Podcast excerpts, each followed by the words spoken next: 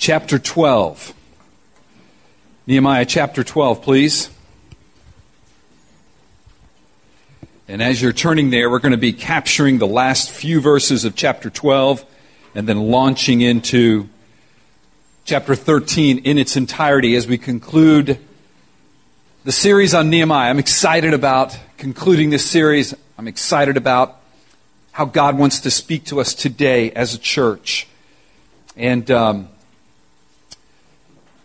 the title of this message is Worship Matters.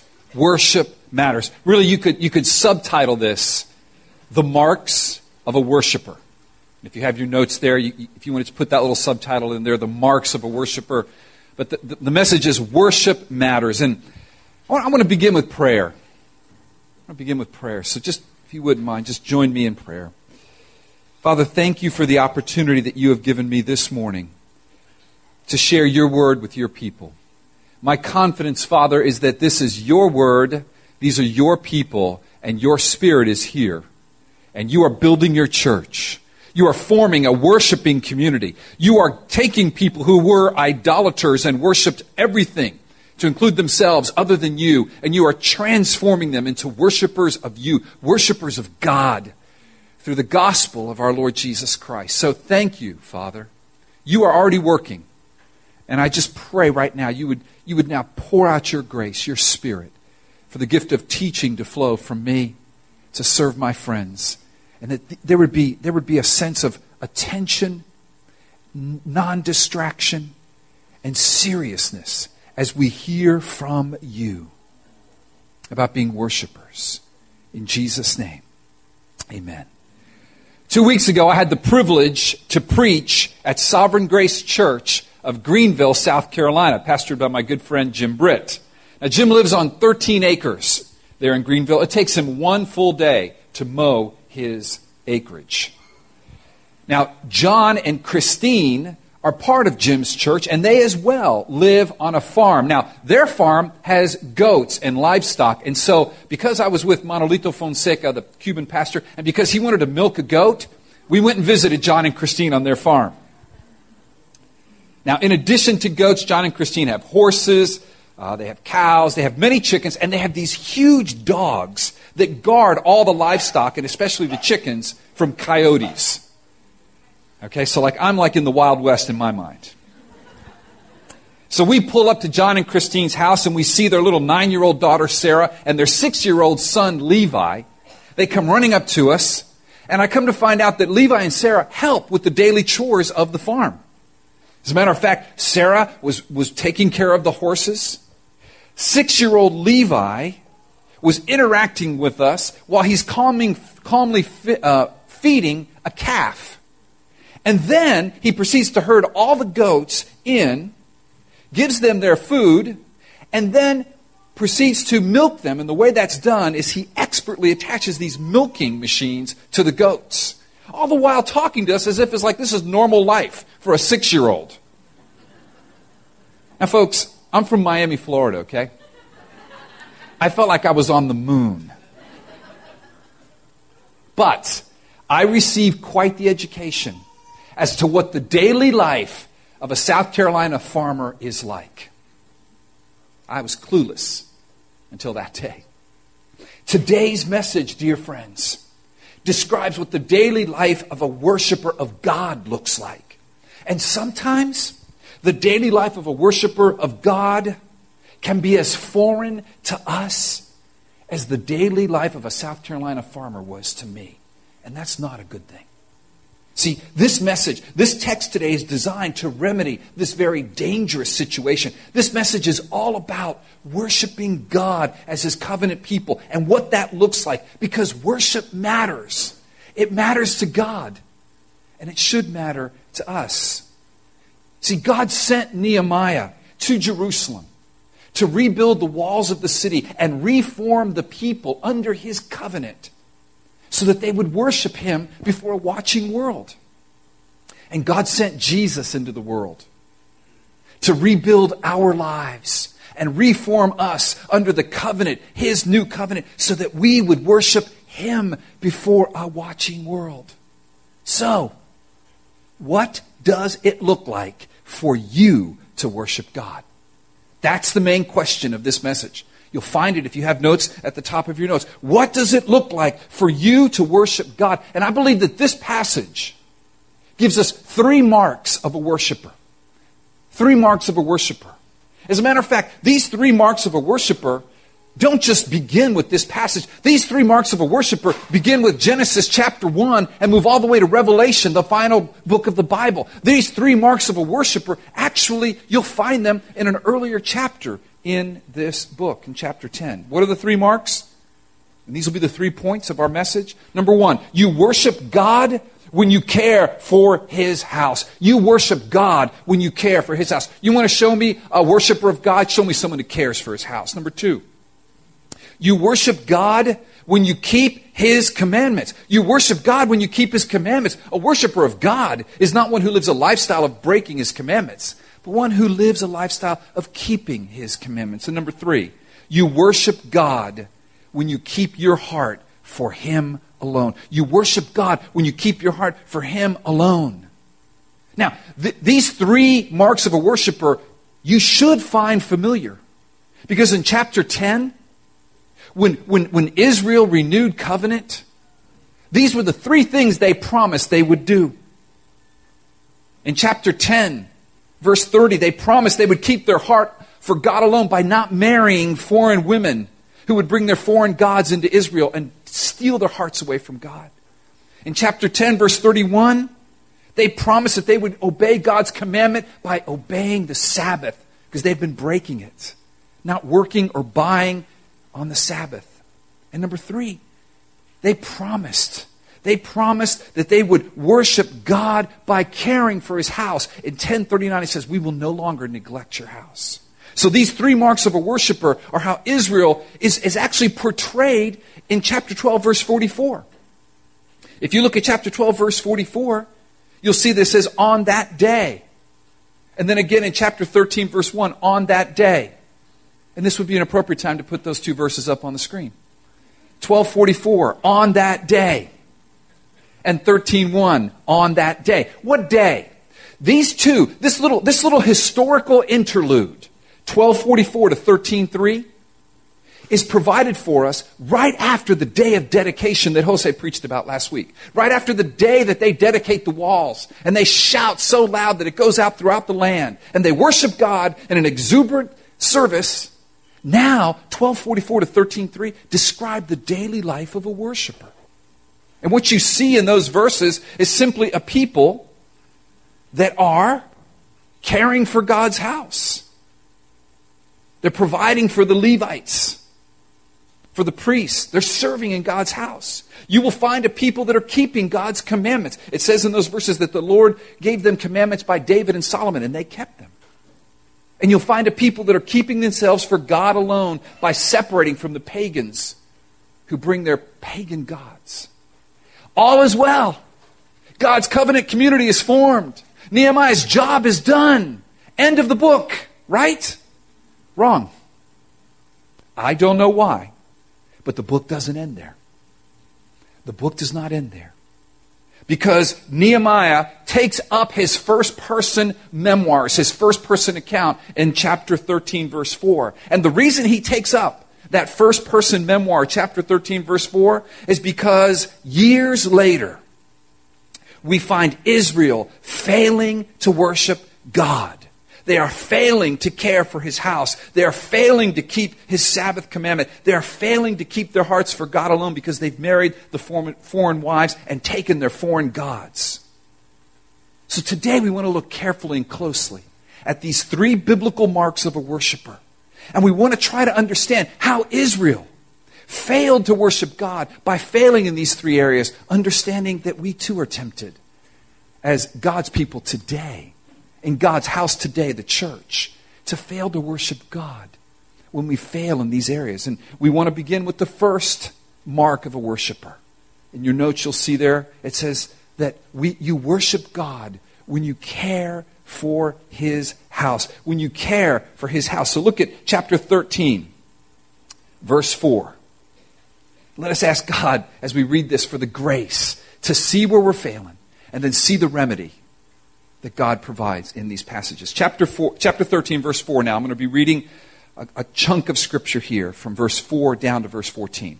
Now, before this, Eliashib, the priest, who was appointed over the chambers of the house of our God, and who was related to Tobiah, prepared for Tobiah a large chamber where they had previously put the grain offering, the frankincense, the vessels, and the tithes of grain, wine, and oil, which were given by commandment to the Levites, singers, and gatekeepers, and the contributions for the priests. While this was taking place, I was not in Jerusalem. For in the 32nd year of Artaxerxes, king of Babylon, I went to the king and after some time, I asked leave of the king and came to Jerusalem. And I then discovered the evil that Eliashib had done for Tobiah, preparing for him a chamber in the courts of the house of God. And I was very angry. And I threw all the household furniture of Tobiah out of the chamber. Then I gave orders, and they cleansed the chambers. And I brought back there the vessels of the house of God with the grain offering and the frankincense. I also found out that the portions of the Levites had not been given to them. So that the Levites and the singers who did the work had fled each to his field. Verse 11, key phrase. So I confronted the officials and said, Why is the house of God forsaken?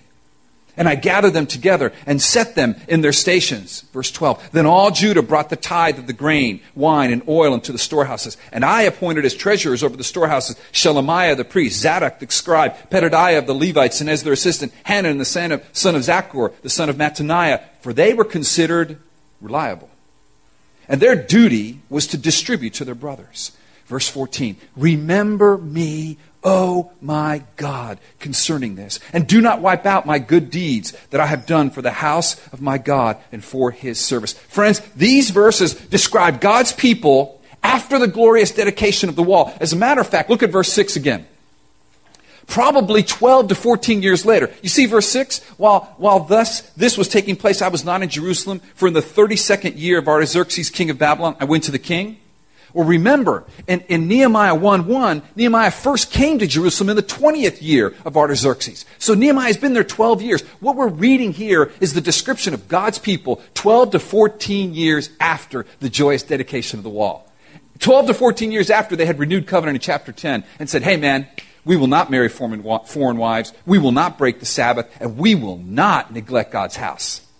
They've done all three. They've done all three. They have neglected the house. They have married the foreign wives, and they have broken covenant. And all this happened while, while Nehemiah was back with the king, probably in Susa, about 700 miles away, the summer capital of the kingdom. You see, when, when they committed to renew covenant with God, in chapter 10, in verse 39, they committed, we will not neglect the house of our God. Why? Because, point one, you worship God when you care for his house, dear friends. You worship God when you care for his house. Listen, you care for God's house and you care for God. You do not care for God's house. You do not care for God. Do not tell me you care for God and you care nothing for his house. It is impossible. A churchless Christianity is a lie. Impossible. It is a figment of your imagination. Israel had stopped caring for God's house. They drifted over 14 years. It's interesting. We're going to celebrate our 14th anniversary this coming January. Have you drifted? Have I drifted in this first mark of a true worshiper of God? You see, they neglected God's house. Why? Because they compromised with the pagan world around them. Look again at Nehemiah 13 4 through 6. In Nehemiah's absence, Eliashib, the priest, who's related to Tobiah, we'll get to that in a little while. Why is he related to a forbidden person, an Ammonite, a foe, an enemy? He lets this guy come into the temple. He cleans out the temple of what it's supposed to be rightly used for, the frankincense and the tithes, and he lets this guy move his stuff in. Tobiah, an enemy of God, is in the house of God, and his personal belongings take precedence over the frankincense for God and the tithes for his ministry. He's desecrating the house of God. They are not caring for the house of God. Who are the Tobiahs who are trespassing in your house?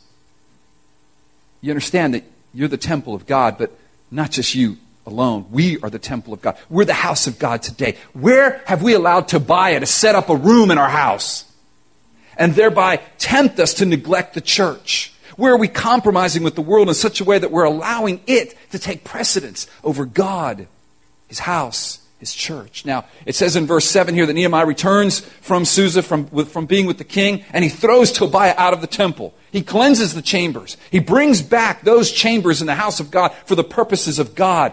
What a picture of Christ. Don't you understand?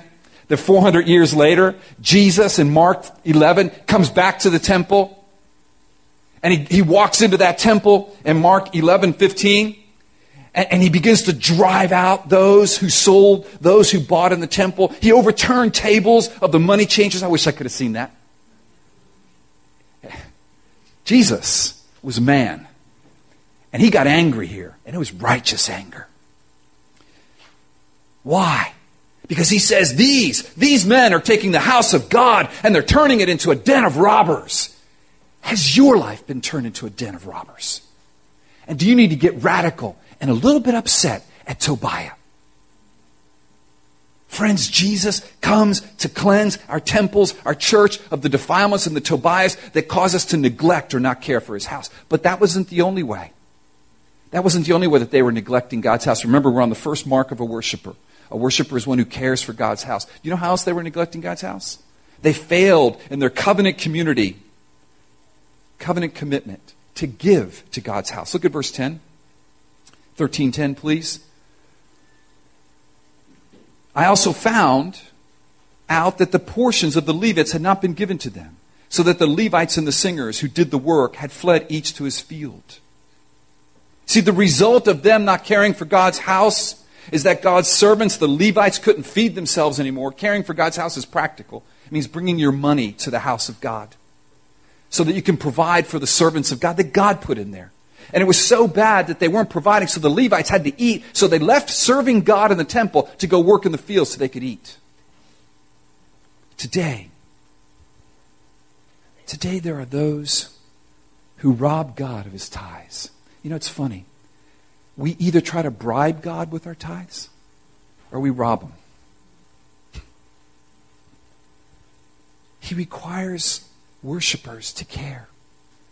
And care is communicated by our wallets, by our service.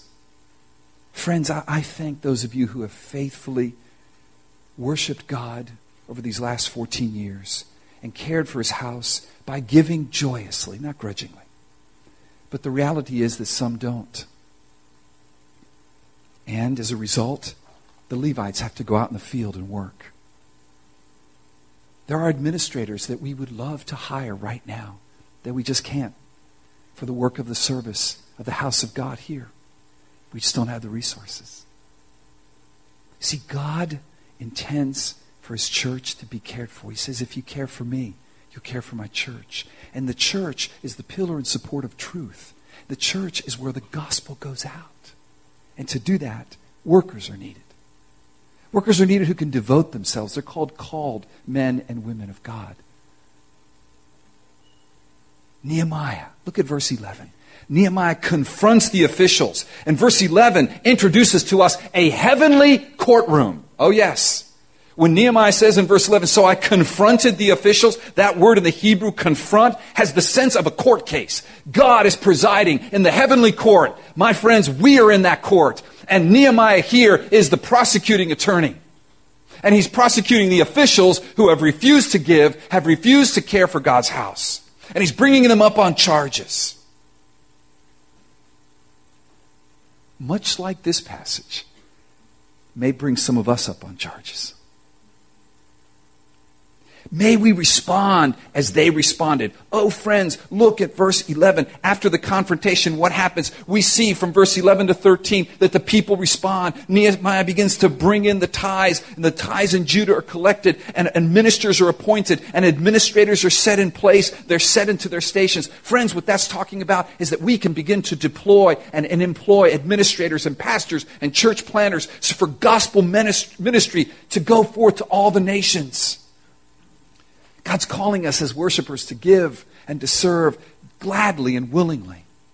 And where we fail, and where we fail, God gives grace. Look at verse 14. Look at Nehemiah's prayer in verse 14. Remember me, O my God. Do not wipe out my good deeds that I have done for the house of my God and for his service. Folks, this is filled with grace. The word there, good deeds, that phrase, those two words, that word in the Hebrew is hesed. And Hesed speaks of covenant love. This is covenant language. It is a word that speaks of remembering God's covenant love, as Jose preached last week, and rejoicing and celebrating with Him. But when we remember it, we just don't sing real loud and clap and jump up and down. Let's do that. But then we give and we serve. See, it, it, it's, it's covenant love that responds with covenant deeds of faithfulness based on God's covenant love to me first in Christ. When Nehemiah says, Remember me, he's not merely asking God to recollect or recognize his deeds. No, friends. That's never, was never in Nehemiah's mind. He was a covenant man. No, no. He is saying, God, intervene with your grace. He's reminding God of the covenant. Because he knows his deeds are going to be lacking. He's human. He's, he's, he's a failure in many sense, like all of us are. We're sinners. God's perfect. But he's saying, God, come with your enabling covenant love to enable me, empower me to obey. If you're not caring for God's house, if you're not giving and serving with joy, then pray this prayer and ask God for help. Why? Because you see, Nehemiah, Nehemiah lived as if one day God would return and settle all accounts. And on that day, he will remember what you did and didn't do. He will remember your service and your lack of service. Do you live like Nehemiah did? Ever conscious that God will return and remember what you did for his house? And on that day, for what will you be remembered? The second mark of a worshiper, there in your notes. You worship God when you keep his commandments. You worship God when you keep his commandments. Let's read together. This is a great section here, verses 15 to 22. In those days, I saw in Judah people treading wine presses on the Sabbath and bringing in heaps of grain and loading them on donkeys, and, and also wine, grapes, figs, and all kinds of loads, and, which they brought into Jerusalem on the Sabbath day. And I warned them on that day, on the day when they sold food. Tyrians also, who lived in the city, brought in fish and all kinds of goods. Notice the exclamation point at the end of the sentence. And sold them on the Sabbath to the people of Judah in Jerusalem itself. I think Nehemiah was half Cuban. Verse 17, or Puerto Rican, or whatever your country is. Look at verse 17. Courtroom, here's a courtroom case, judge, boom. Charge number two against your people, and I confronted. Do you see that in verse 17? That's legal language. And I confronted the nobles of Judah and said to them, What is this evil thing you are doing, profaning the Sabbath day? Did not your fathers act in this way? And did not our God bring all this disaster on us and on the city? Now you are bringing more wrath on Israel by profaning the Sabbath. 19. As soon as it began to grow dark at the gates of Jerusalem before the Sabbath, I commanded that the doors should be shut and gave orders that they should not be opened until after the Sabbath. And I stationed some of my servants at the gates, that no load might be brought in on the Sabbath day. Then the merchants and sellers of all kinds of wares lodged outside Jerusalem once or twice. But I warned them, and I said to them, Why do you lodge outside the wall? If you do so again, I will lay hands on you. And he's not talking about praying for them. From that time on, they did not come on the Sabbath. Then I commanded the Levites that they should purify themselves and come and guard the gates. Oh, we need to guard the gates, friends, to keep the Sabbath day holy. Prayer number two remember this also in my favor, O my God, and spare me according to the greatness of your steadfast love. The Jews were regularly violating a key commandment of God. They are ignoring their commitment of 14 years earlier to keep the Sabbath. They're not only working on the Sabbath, they are buying, doing business on the Sabbath. They're buying and selling fish, probably at the fish gate, on the wall, on the Sabbath. You see, friends, keeping the Sabbath speaks to the distinctiveness of God's people. It speaks of obeying God, trusting God. The Sabbath, quoting from uh, Mr. Fensham, who is a commentator I've been reading, the Sabbath was a day to acknowledge the Lord as creator and to give all the honor to Him for a successful week. You see, it was the mark that distinguished the people as worshipers of God. But now, His people were violating that mark, violating that command, and acting like the pagans around them who did not know God. Where are you breaking God's commandments on a regular basis? Just giving into it, no fight left, and thus losing your distinctiveness as God's people and dishonoring the very name of God by which you are identified and for which you live. Where are you regularly failing to trust and obey God? Now look at verse 17. Again, Nehemiah confronts the nobles of Judah in 17. This is now the second charge he brings up against God's people. What is his testimony? Well, he turns to Nehemiah 10, verse 31, and he says, You guys agreed 14 years ago to keep the Sabbath. You're breaking it. Remember? Remember what they agreed? They said, Oh, if the peoples of the land bring in goods or any grain on the Sabbath day, we will not buy from them. We will not break the Sabbath. And they here they were. 14 years later, forgot the commandment, breaking the Sabbath. A good fish sandwich takes good on the Sabbath. So I think I'll just go make me one or buy one or trade with someone who's selling one. You see, Nehemiah reminded them that this covenant disobedience, this is crazy. In verse 18, he says, Guys, don't you remember? Hello?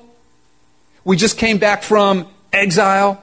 We just rebuilt all the walls that were destroyed. We just rebuilt the temple that was destroyed. Do you remember why all this stuff was destroyed and why you went into exile? Because you broke this law 150 years ago, actually, even further back. And then 19 to 22, he takes action, man. He takes action to stop this practice. He commands that the gates be closed on the Sabbath. He stations his servants at the gates. He even has the Levites guard the gates. Friends, we need one another. We need one another. We need godly leadership in our lives to guard the gates of our hearts, to guard the gospel, so that we would live the gospel, not just talk about it, but we live it. I'm sure they talked about the Sabbath. I'm sure they sang about the Sabbath, but they broke the Sabbath. I need you. You need me. We need one another. I mean, he gets violent here. He tells them, I'm going to lay hands on you. I'm going to violently, forcibly evict you. If you don't stop, what they would do is they would camp out right outside the gates. They'd close the doors of the gates, and then right outside the gates on the Sabbath, which was for them, began Friday night at sundown and ended Saturday night. They'd camp right there and make all the noise they could. And it would be tempting the Jews inside. And he says, You keep doing that, and I'm going to hurt you. And they left. And they left. Folks, do we need to take violent action against the world, Satan, even our own flesh, and evict them? They're trespassers. Now, notice his prayer, second prayer in verse 22b. Put that up there, please. That second prayer in verse 22, at the end of that verse. Remember this also in my favor, O oh my God, and spare me according to the greatness of your steadfast love. This phrase, steadfast love, once again we find the Hebrew word chesed. Only this time, it's not Nehemiah's covenant love deeds, but it's God's covenant love deeds. It's God's covenant faithfulness. You see, Nehemiah's only hope is God because he knows he can't obey the commandment perfectly. Even if he obeyed the Sabbath perfectly, which he probably didn't because in his heart, I'm sure he probably broke it. He couldn't obey all the commandments. The Sabbath keeping was only one of ten. And if you break one, you break them all. So he's relying on God's covenant faithfulness. He's saying, Oh, Lord, my hope is that you will remember your covenant love. And you will help me to defeat the enemies outside the gates of my heart, Satan and the world, and the enemy that's within the gates of my heart, my flesh, so that I would be a worshiper of you. He cried out to God. I pray you would as well.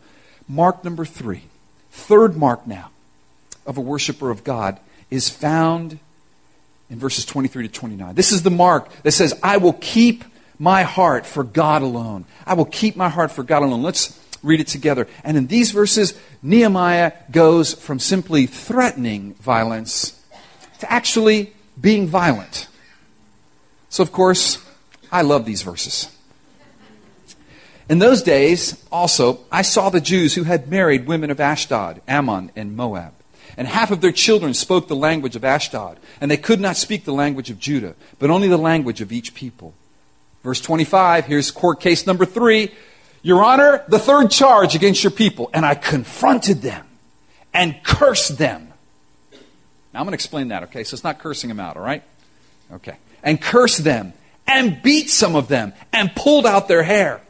And I made them take oath in the name of God, saying, quote, and he's quoting here from the Old Testament, starting all the way in Deuteronomy. He's quoting from chapter 10 in, in, in verse 31, uh, Uh, uh, 30, when they said they wouldn't marry these foreign women. He's quoting there. He made them make this oath again You shall not give your daughters to their sons, or take their daughters for your sons or for yourselves. And then he gives a biblical Old Testament example of how this practice is so deadly. Verse 26 Did not Solomon, king of Israel, sin on account of such women?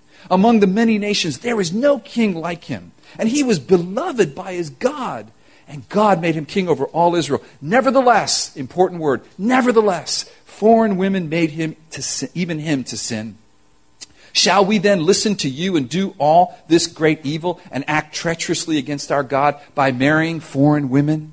Verse 28. And one of the sons of Jehoiada, the son of Eliashib, a high priest, this is an example of how bad it was. The son, the grandson of the high priest, married the daughter of Sanballat, their sworn enemy. And what did Nehemiah do? He chased him away. Maybe he beat him. I don't know how he chased him away. Let your imagination run with it.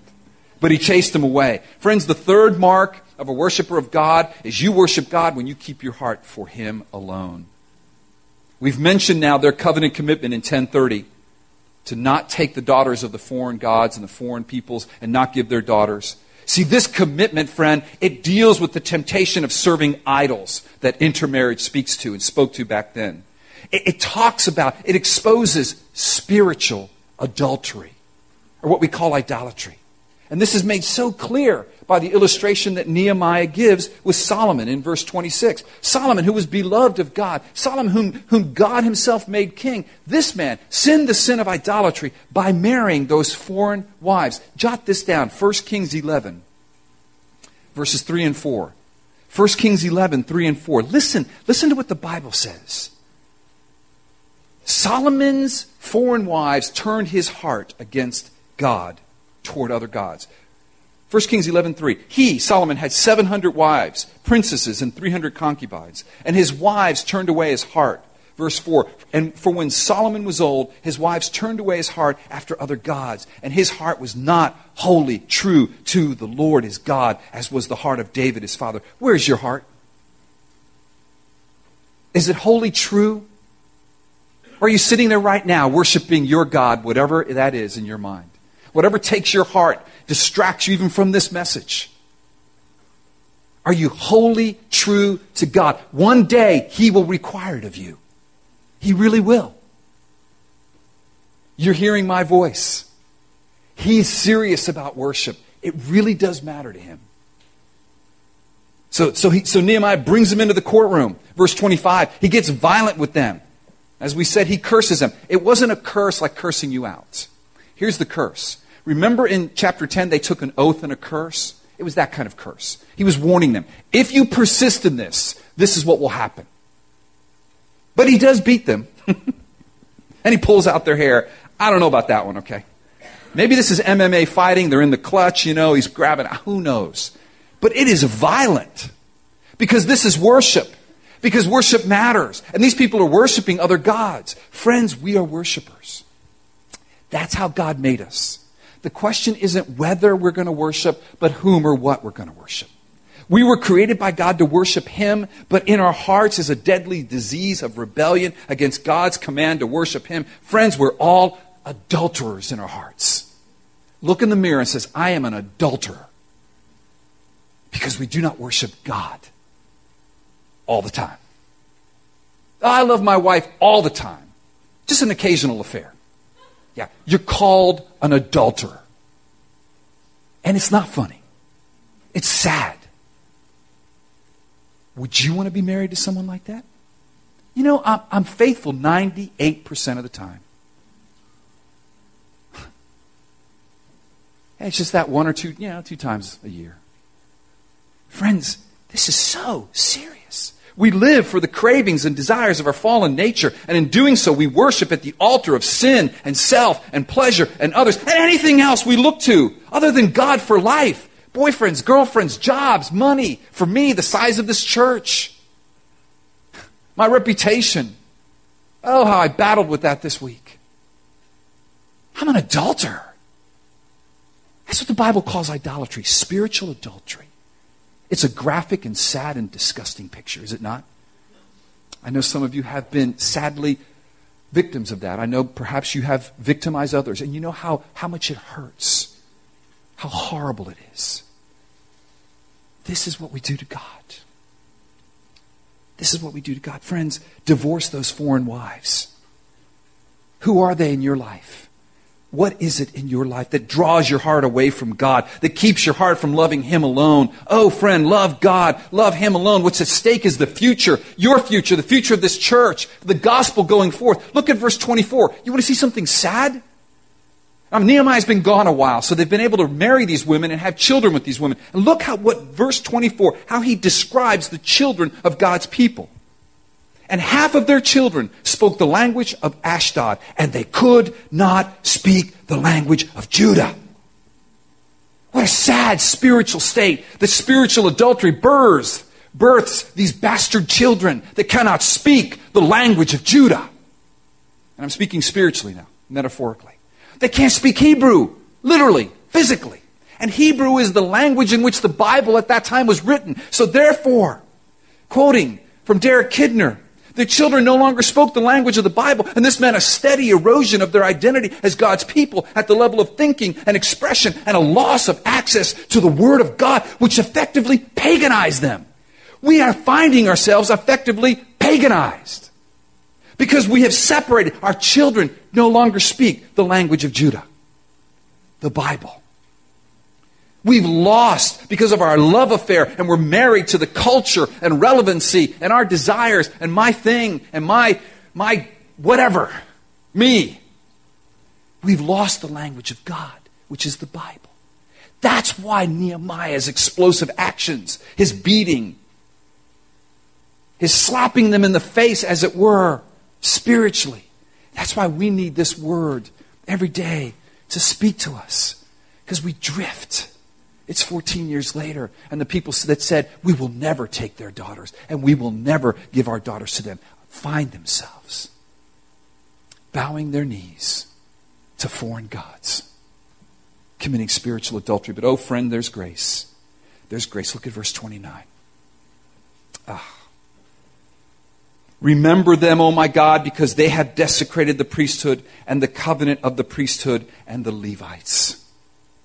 Where is there grace here? There's grace in the covenant. That word covenant. Remember the first two prayers. He says, Oh God, these heseds, my covenant love, which is fueled by your covenant love. Remember that. And then in verse, in verse, um, 14, he says, he says, Oh God, remember Hesed, your steadfast love. He's saying it's your covenant that takes adulterers and idolaters and turns them into worshipers and faithful men and women. But God will not be mocked. Church, we will either be remembered for desecrating God's covenant or honoring it. Which will it be for you? Who will you serve this day?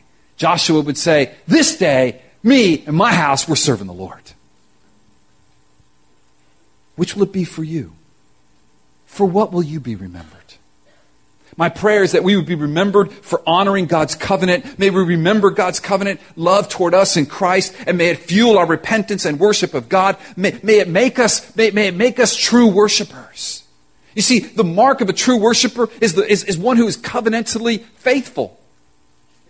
That's what th- verses 30 and 31 talk about. This is the, the, the, epilogue. This is the conclusion to the book. And what does Nehemiah say? Thus I cleanse them from everything foreign, and I established the duties of the priests and Levites, each in his work, and I provided for the wood offering at appointed times and for the first fruits. Remember me, prayer number four, remember me, oh my God, for good. Friends, you worship God when you care for his house, when you obey his commandments, and keep your heart for him alone. You see, the restoration of the walls, that wasn't Nehemiah's greatest work. No, he tells us what his greatest work is right here. He cleansed, he established, he provided. Nehemiah's greatest work was restoring worship. Worship of the true God. Because worship matters to God, and it should matter to us. Does it matter to you how you live your life in daily worship to God?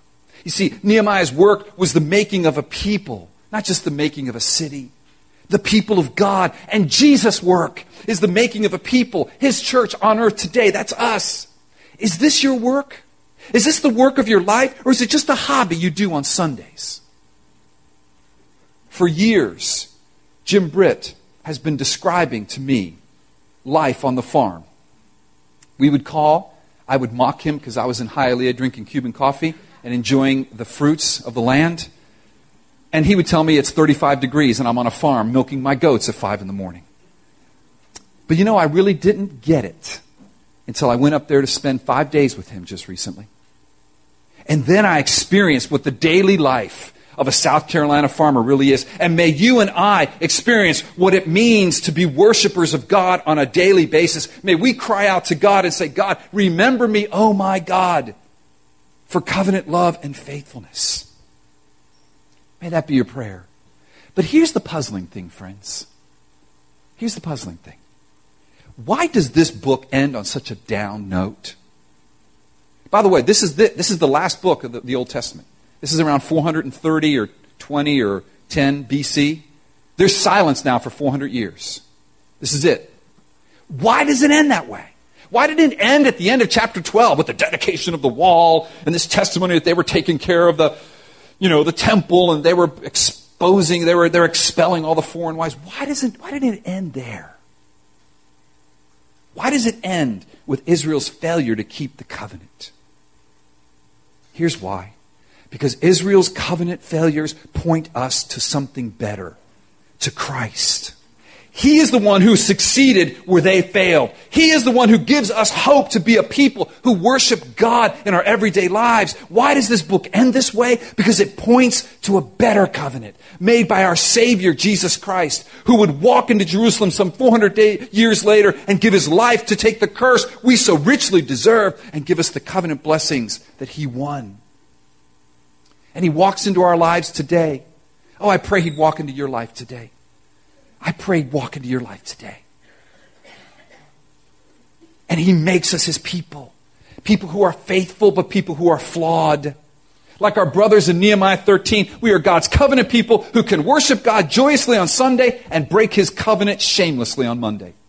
We are simultaneously saints and sinners. That's why we need a Savior. And oh, what a Savior we've been given by our Heavenly Father.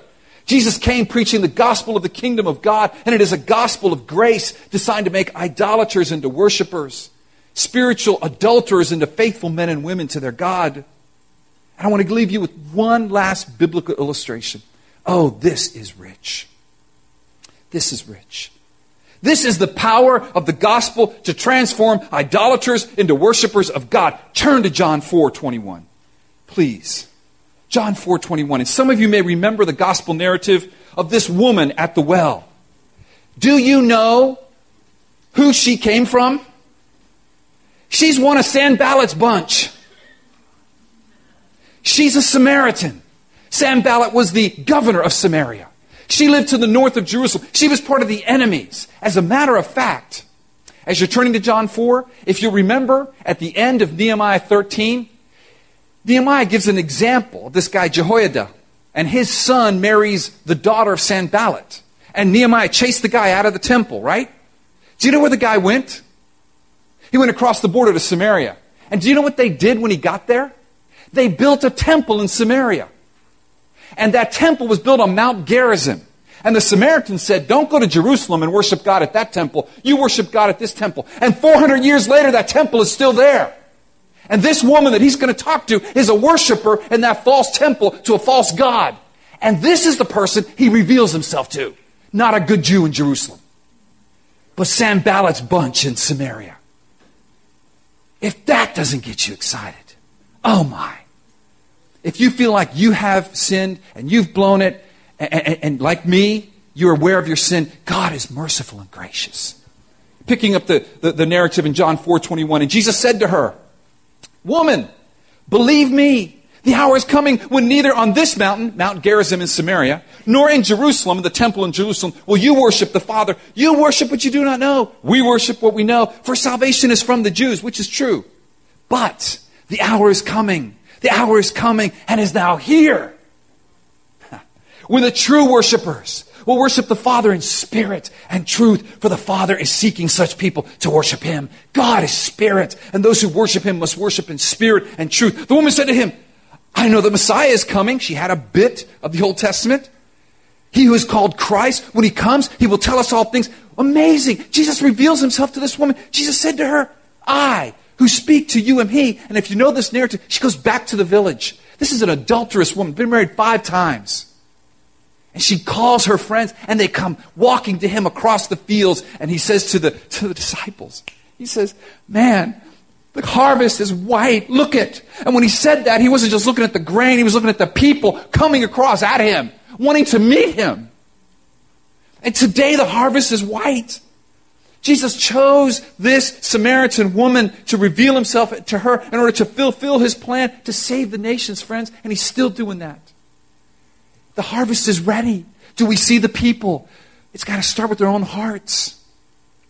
You see, you see, God wants to change us so that we would be true worshipers like this woman became. We would respond in faith. We would say, Remember me, O God. And as God remembers Christ and then calls us, and we recall Christ, and we come to God and say, Remember Him. Don't remember me, remember Him.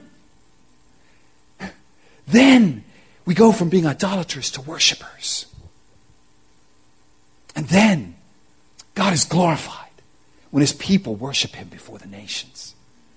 This is our hope because of Christ's covenant faithfulness. May it be yours. Let's pray. Father, I pray right now, as every head is bowed, Lord, I pray right now that, that the hard words we've heard, Lord, we feel like we've been in court. And we've had three uh, uh, charges put against us, and, and we've been slapped around a little bit this morning. Maybe some feel like they've been punched. Oh, Lord, uh, you're gracious, you're kind, but these texts are here and they're instructive, and, and I believe what they're saying is you're, you're heading in the wrong direction. You're going to a place of destruction. Wake up! You're my people. You're my worshipers care for my house, keep my covenants, commandments, and keep your hearts for me alone. So, Lord, I pray. I pray, save those in this room who are as far away from you as Sanballat and Tobiah. They're your enemies right now. God, have mercy on, on the children that, that, that don't speak the language of Judah. They're, they're our children. They have no idea what the Bible says. It's as if they were mute and deaf when it comes to God, and blind, which is exactly how Scripture describes them. God, have mercy, like you did at the woman at the well, a hated Samaritan, the enemy, Sanballat's crowd. And you saved, and you called, and a village came out. A village in Samaria came out and believed, and whole villages in Jerusalem didn't. I don't understand that, but I trust you and your covenant grace and faithfuless, your hesed, O God, to your own name and your own good and your own works and your own glory. Pour your spirit out upon us this morning. I pray in Jesus' name.